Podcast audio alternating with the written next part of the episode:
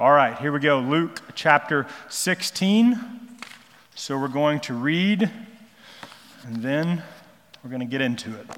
Luke 16, 1 through 9. He also said to the disciples, There was a rich man who had a manager, and charges were brought to him that this man was wasting his possessions. And he called him and said to him, What is this I hear about you? Turn in the account of your management, for you can no longer be manager. And the manager said to himself, What shall I do? Since my master is taking the management away from me, I'm not strong enough to dig and I'm ashamed to beg. I've decided what to do so that when I'm removed from management, people may receive me into their houses. So, summoning his master's debtors one by one, he said to the first, How much do you owe my master? He said, A hundred measures of oil. He said to him, Take your bill, sit down quickly, and write fifty. Then he said to another, And how much do you owe? He said, A hundred measures of wheat. He said to him, Take your bill and write eighty.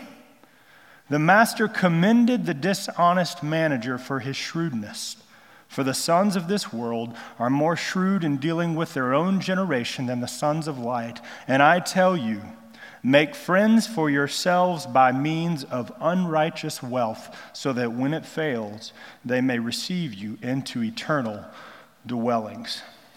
All right, so a rich man who owns so much that he needed a manager for all his business dealings, uh, someone to take care of his affairs. He hears a rumor that his manager's not doing his job. The charge being laid against the man is he's wasting his possessions. So the manager, uh, the master calls the manager in tells him what, is, what he's heard. He tells him to turn in his books. And apparently, he believes the charges before he's even seen the books because he fires him right then and there, except he kind of gives them this two weeks' notice. He says, You can no longer be my manager. So he tells him, You're done. But then he, you see that he still has control of the books, at least for a bit, so he has time still to prepare for his future, the manager does. So the soon to be unemployed manager asks himself, What shall I do? It's the question you and I would ask if we were getting fired. What am I going to do? How am I going to provide for myself and for my family? Where will I live? And Jesus continues his parable by providing a kind of inner dialogue of the man. Remember, it's just a story, but Jesus gives this inner dialogue. The man admits to himself, I'm, I'm not strong enough to dig and I'm ashamed to beg. So he's lazy and he's prideful. Probably some of the very characteristics that got him into this mess in the first place, but then he gets an idea. Since he still has the management of his master's books, he decides that he'll take advantage of his position one last time. So he, he calls those who owe his master money one by one, it says, and he discounts their bill so later they'll receive him. So, unlike before, he's starting to think about the future a little bit. He's trying to plan for his future. So he calls his debtors, uh, and to the first man, he gives a 50% discount on 100 measures of oil. It's believed to be about a year's worth of wages. It's a pretty good discount. The second one, he gives a 20% discount on 100 measures of wheat. Again, it's valued at around a year, at least a year. Some believe up to 10 years worth of wages. Either way, with both of these, and likely many more, the manager is giving some great deals some significant discounts to his master's debtors as a way to win friends and store up favor for his future. And here's the irony of this parable. I mean, you, you've kind of felt this as we're reading this. The master find, finds out what the manager has done at his expense, and instead of calling the manager out and clubbing him upside the head, he commends him for his shrewdness. Now, we don't maybe use the word shrewd as often. Uh, but the dictionary defines shrewdness as the quality of having or showing good powers of judgment. Most of the time, this word translated in the Bible is wisdom. So here's a summary a lazy, prideful man gets fired for squandering his master's wealth. In his last days of the job, he gets wise and he uses his master's wealth to do good for others in order to improve his own position so that when his job is over, he'll have somewhere to go. And when his master finds out about his plan, he congratulates him, he commends him. Job well done. This is an odd parable, right? I mean, you read, this is weird. This is one of those I think I've always just kind of read on to the next part, you know. Um, it seems like there's not really a good guy, nor are there any good practices or principles that are readily apparent that you want to say, hey, kids, do this. You know, it doesn't feel like that. Nevertheless, Jesus told this parable to teach something. And it's not until the last two verses that we begin to see what he's trying to teach. Look at them, verses 8 and 9 in chapter 16. For the sons of this world are more shrewd in dealing with their own generation than the sons of light. And I tell you, make friends for yourselves by means of unrighteous wealth, so that when it fails, they may receive you into eternal dwellings. You see what Jesus is doing with this parable is he's using a worldly example to teach an eternal truth. He's created a story that his hearers can identify with, that even you and I today can identify with. You and I would be asking the same question What am I going to do? And this story, this, this real life story that he's putting into place, it's not without sin and selfishness. That's not our world, right? We live in a world where sin and selfishness bend everything we kind of touch. And so he's, he's giving us a real life story to teach an eternal truth. But Jesus' aim obviously isn't to teach or commend sin and selfishness. That's where we have to be careful. That we don't try to take away what Jesus never intended us to take away and apply it to our lives. He's not, obviously not teaching his disciples, that's who he's talking to, Christians. He's not teaching them to be lazy or prideful or to cheat their boss. So, what's he trying to teach here? What is this parable about? You remember the charges laid against the man? I heard you're wasting my possessions. Jesus is teaching a lesson about stewardship. He's created a story that all the hearers can identify with to teach an eternal truth about stewardship in the kingdom. That's what this series is called Kingdom Parables. He's, te- he's teaching about stewardship in the kingdom of God. You see, the Bible says that we are stewards and God is the owner of everything. We don't always think about everything like this as God owning all, but listen to just a couple of passages of scriptures that give a pretty comprehensive view of God's owner, ownership of everything. Psalm 24 1. The earth is the Lord's and the fullness thereof, the world and those who dwell therein. Psalm 50, verse 10 and 11. For every beast of the forest is mine, the cattle on a thousand hills. I know all the birds on the hills, and all that moves in the fields is mine. Haggai 2:8 The silver is mine, the gold is mine, declares the Lord of hosts. Colossians 1:16 and 17, one you've heard, by him all things were created. All things were created through him and for him, and all things hold together in him. The Bible is teeming with this truth that everything belongs to God. You don't even belong to you. You were created for God's glory, and the breath you have in your lungs right now, Isaiah 42 5 says, God gave it to you. And if you're in Christ, Paul wrote to the Corinthians, you're not your own, for you were bought with a price. And everything you own, from those beautiful brown eyes in your face to the car in your driveway, it all comes from God. Paul asked the Corinthians, What do you have that you did not receive? Jesus said, A person cannot receive even one thing unless it's given him from heaven. Now, you may say, Yeah, but I, I work hard for what I have, I earned it. Yes, but who gave you the mind to think and the legs to work? Who gave you the strength to get out of that bed this morning so that you could be here? Who's going to give you the ability to get out of bed tomorrow morning so you can earn a living and pay for that house? Underline this verse or jot it down Deuteronomy 8:18. You shall remember the Lord your God, for it is he who gives you the power to get wealth. It is God who gives you the power to take your next breath. It's God who gives you the power to get up. It's God who gives you the power to get wealth. Everything you have, everything I have, it comes from God. And so, why does God do all of this? Why does He create and give to us? For His glory, to show His greatness to make his name known across the earth. In other words, everything God the owner gives you and me, he gives to us not for us, though we get the enjoyment of it, but so that we would use it, we would steward it for his glory, to make much of him the owner. This is a biblical truth that we have to square our lives up with. You and I are not the owners of anything, we are stewards of everything. And the issue that Jesus is t- taking aim at in this parable, parable, parable is wasteful stewardship. Just before this passage, Luke records Jesus sharing the parable of the prodigal son, the son who wasted all his father's possessions. And so he's still taking aim at that here. He's continuing his lesson, using yet again a worldly situation that all can understand to teach an eternal truth about stewardship that honors God as the owner of everything. And that's what we're aiming to teach today. That's what this word has for us. It's what I'm hoping you'll walk away believing today. Christians practice faithful stewardship to honor Jesus.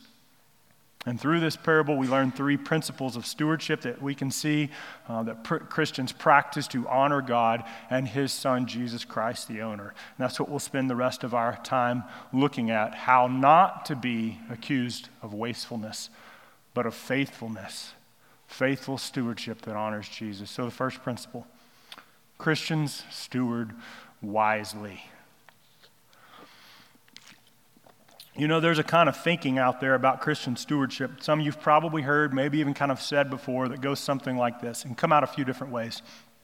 I don't need to think about money. I just spend and earn and trust God will work it all out. Right? Um, or why does the church even have to talk about money and budgets and tithing and how we spend our money? It's all God's. So let's just leave it up to God, right? And oddly enough, this argument is made based on the same foundation because God owns it all, is overall, works all things for our good, and has promised to give us all we need. We can simply not give too much thought to it. We can just kind of let it ride, baby. Right? I don't need to be concerned with money and how to best spend it because God's got me. And this is the exact kind of thinking that Jesus is aiming to confront. He, con- he, he makes a contrast between two different people in this story to make a point. Verse 8 The sons of this world are more shrewd in dealing with their own generation than the sons of light. Now, who are the sons of this world Jesus is talking about? They're non Christians. There's people who don't live in the kingdom of God. They are living for the here and now. Their kingdom is this world. They don't think about the eternal things of God or the glory of God. They don't see any eternal value to what one does with possessions. Life's just here and now, and you do the best you can and have as much as you can, and just think about your future for the next 30 or 50 years because that's all there is. And if you want to be safe and secure, you better make a plan because there's nobody else taking care of you but you. The sons of this world have their minds set on this world and their own ends and their own plans, and that's how they spend their money. But here's what Jesus is saying they are very good at it, they are very shrewd at it. Now, who are the sons of light? Who are the sons of light Jesus compares them with? They're Christians, people who live in the kingdom of God, those who belong to God, the Father of lights, those who know and believe that all things belong to God and is a means of making much of God. And the point Jesus is making with the contrast is if the sons of this world have such a concern with how they spend their money, how much greater should the sons of light have a concern for how they steward God's money for God's glory. Jesus is teaching that sons of light shouldn't give less because God's got it all, but they should give more thought, greater care, and greater concern to stewardship. They should be the wisest of stewards because they are managing on behalf of Jesus, the owner. And it's important that we see here Jesus isn't saying you should be like the sons of this world. No, he, he's not saying to follow their wisdom. He's saying to follow their concern for wisdom in regards to stewardship. After all, we know that for those who are not in Christ, in the, in the end, their wisdom will not get them very far. Their wisdom in the end, apart from Christ, will shown, be shown to be foolishness. You see, The truth is, the Bible teaches that true and lasting wisdom, wisdom that is eternal and unchanging, always begins with God. Proverbs says, the fear of the Lord is the beginning of wisdom. As in, if you want to go to square one of wisdom, if you want to go to the foundation, the very bottom of wisdom, and build something that will stand, it will last, whether it's about work, relationships, money, anything, you must begin with God. Wisdom in any area of life always begins with God. God is not someone we bring along into the discussion about money to get his two cents. No, to do that is to make God a means to our own ends. It's to place ourselves above God, it's to be wise in our own eyes. The bottom floor and foundation of true and lasting wisdom, where we all need to begin today, no matter who you are in this room, it's the first step we go towards today, is towards God. When we think about how to honor Jesus with our stewardship, it always begins in relationship with God through faith in Jesus Christ. This is the wisdom that's prior to any other discussion about money or stewardship. And if you have not settled this account, that you are a sinner with a debt you can't pay, then no other account matters. No matter how well you play the markets or save or spend or anything else, if you've not repented of your sin and placed your faith in Jesus to save you from your sin by accepting His blood paid on behalf of your sin debt, no matter how wise you may have looked in the world to anyone else, in the end, you'll have nothing to give to settle this account. Your, your wisdom will be proven to be straw and it won't buy you anything. But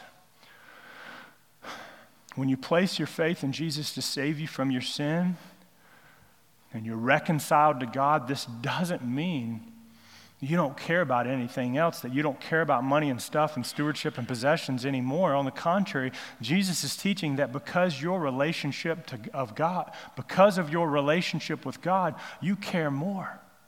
You know that, take a breath, every breath,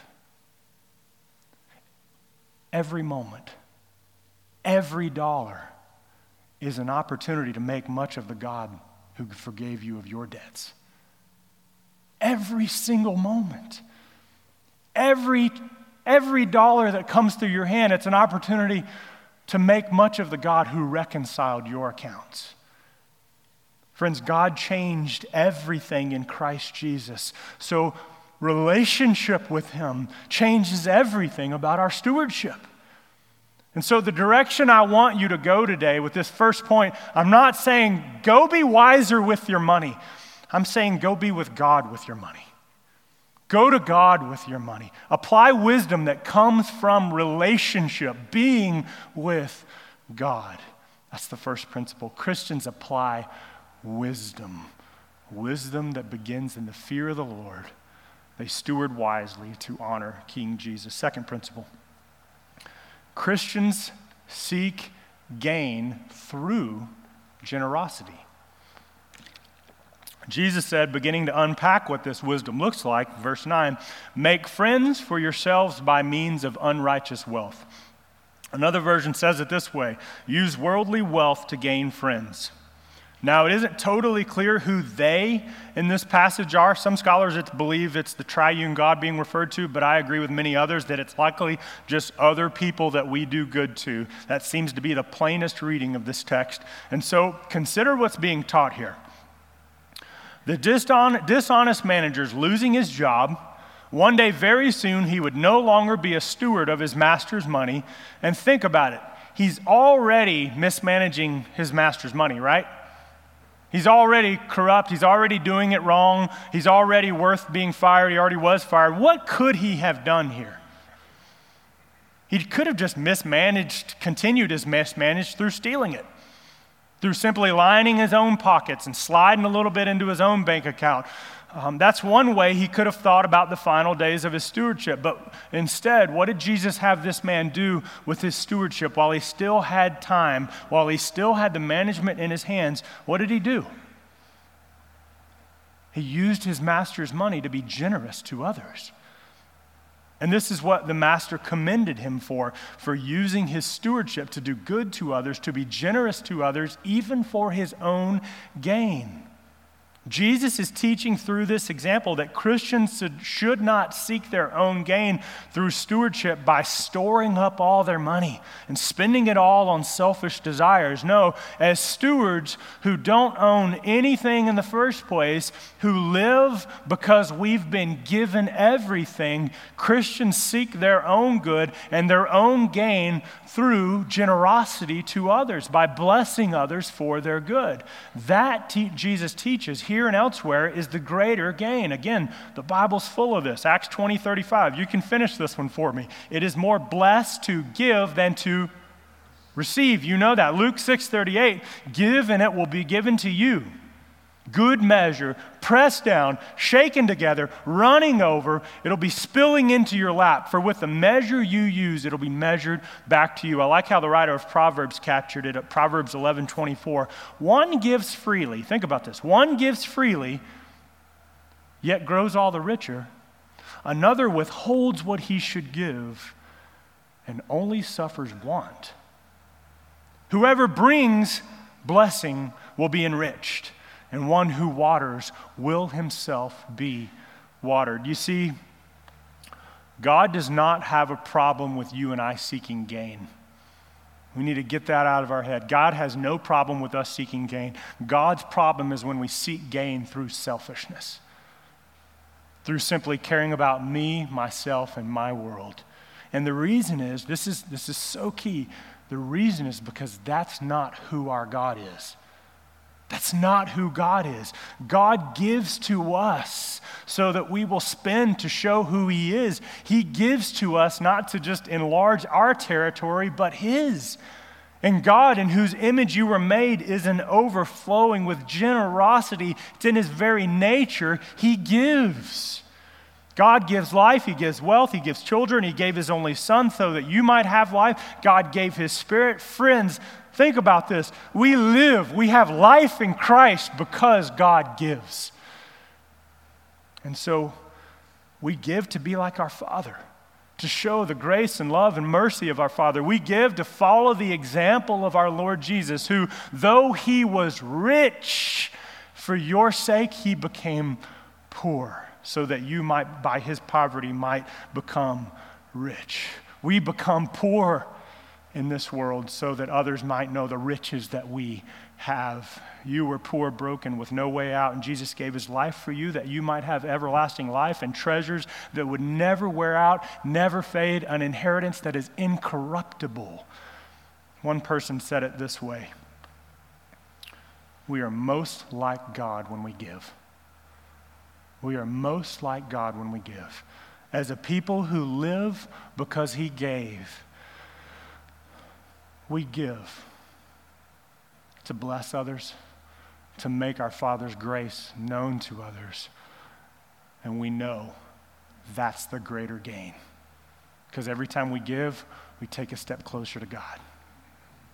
We draw closer to Him. We gain relationship with God. The second principle of faithful stewardship that honors Jesus is Christians seek gain through giving, through generosity to others. That's kingdom living. The third principle that Christians Christians steward to prepare for eternity. Jesus said in verse 9, "And I tell you, make friends by your by means of unrighteous wealth." Here's the, the last part, so that when it fails, they may receive you into the eternal dwellings. So that when it fails, they'll receive you into something that won't fail. A couple of weeks before I turned 39 last November, which means you know what's coming, um, I was laying in bed one night, uh, and all of a sudden I started to kind of get this, I don't know, hot flash kind of thing happening. Um, and a feeling of kind of nervous anxiety swept over my entire body because for the first time in my life, this word hit me in a personal, it's coming faster than you think kind of way retirement. One day, I won't be able to run around like crazy anymore. One day, I won't be able to work anymore. I won't be able to earn anymore. And how I do that retirement thing has everything to do with what I'm doing right now, with how I'm stewarding today. And the questions that started rolling through my mind uh, is Am I doing enough? Am I saving enough? Am I, my wife is counting on me to think of these things, and I'm, am I failing her? Will we be ready? I mean, it was a moment. Really, the big question I was asking was Have I given the proper care and concern today for planning for tomorrow? It was a sobering moment to say the least, one that sent me kind of pursuing plans to figure all that out. But the truth is, at best, I'm, prepared, I'm planning for how long? Lord willing, you know, 20 years, I don't know, 30 years, 10, 5, 6 months. I don't know how long I have on this earth. I don't know how long you have on this earth. Neither do you. But you know what? You and I do know how long we have. Right? We know how long we have. I know how long you have, and you know how long I have. You see, the Bible teaches that we are eternal beings. And though our lives on this earth will end, we will go on to live eternally. We will either be reconciled to God by faith in Jesus to live with Him forever in heaven on the new earth, or we will be separated from God by our sin to live under eternal, eternal punishment for our sin in hell. We have eternity before us. There's no question about that. That's how long we have. And if we give care and concern to the last 10, 15, 20 years of our lives, how much greater care and concern should we give to that eternity that never ends? The idea I believe Jesus has in mind here in his parable is that one day all this business of worldly wealth, it'll all be gone. It will all fail. One day, See the parallel in the story. You and I won't be stewards anymore. Our job will be done, our employment will be over, we'll have to turn in our books. And all this wealth that goes in and out of our hands that we're managing, it'll be no more. And Jesus didn't say if it fails, he said when it fails, when it's done. And so, what Jesus is saying is that because wealth will one day fail, and because your role as a steward will one day be over, t- he's teaching that right now, today, while you can, while you still have your current position, Steward this passing worldly wealth in such a way as to bless others, to do good to others, so that, this is where that eternal perspective comes into play, so that when it fails, it's sure to happen, they may receive you into eternal dwellings. I believe Jesus is saying to use what's temporary and passing to invest and prepare for what is eternal and lasting. He's teaching a lesson to steward in light of eternity. And whether they is God that we're blessing or they as other people, the idea is the same. A faithful steward that honors Jesus doesn't simply think about himself. That life has been crucified. Nor does he simply think about today but as one who lives in the kingdom of God, he lives to prepare to live in that kingdom forever, doing good to others, using every moment and every dollar to change not just our eternity, but you can change someone else's eternity by exalting Christ as the owner, so that when this life is over and the work of stewardship is no more, we've all had to turn in our books, and you stand before God to give an accounting of what you did with all that He gave you, you can say, Yes, I spent everything for your glory. I spent it all according to your wishes. I, I used all you gave me not to make much of me, not to line my pockets, not to enlarge my kingdom, but to enlarge yours, to do good to others so that they would know you, the owner. Yes, that's how I faithfully stewarded what you gave me. So that we can hear those sweet and welcoming words. You remember the parable of um, the talents? What he said to the one who did well? He said, Well done well done, good and faithful servant. You've been faithful over a little. I'm about to set you over much. Enter into the joy of your master. Would that not be the greatest welcome into eternity you could ever imagine? This lesson of the parables to help you, to help us to steward wisely, to bless others with our eyes on eternity, that we might honor King Jesus above all. It's a sobering truth, isn't it? All we have and labor over, it's all one day gone. Our positions as stewards will, will be no more. This is a temp job at best. And one day we'll all turn in the books of our accounting and no number will be hidden. Nothing will get left out. So let me ask you something. What kind of steward are you? What are you doing with this next moment, this next breath, this next day, this next paycheck? What are you going to do the rest of this year? You see, that can be kind of a condemning question when we look at how we've done it at times, right? But because Jesus paid our debts, our debt is paid, it is paid in full. We don't have to be condemned where we failed. We can trust that Jesus' blood has paid the price for our sins 100%. The account is settled. But, friends, that's what changes everything about our stewardship. The gospel changes everything. And because Jesus saves us, covers us, and He's promised to keep us and give us an inheritance, we are heirs according to the riches in Christ Jesus.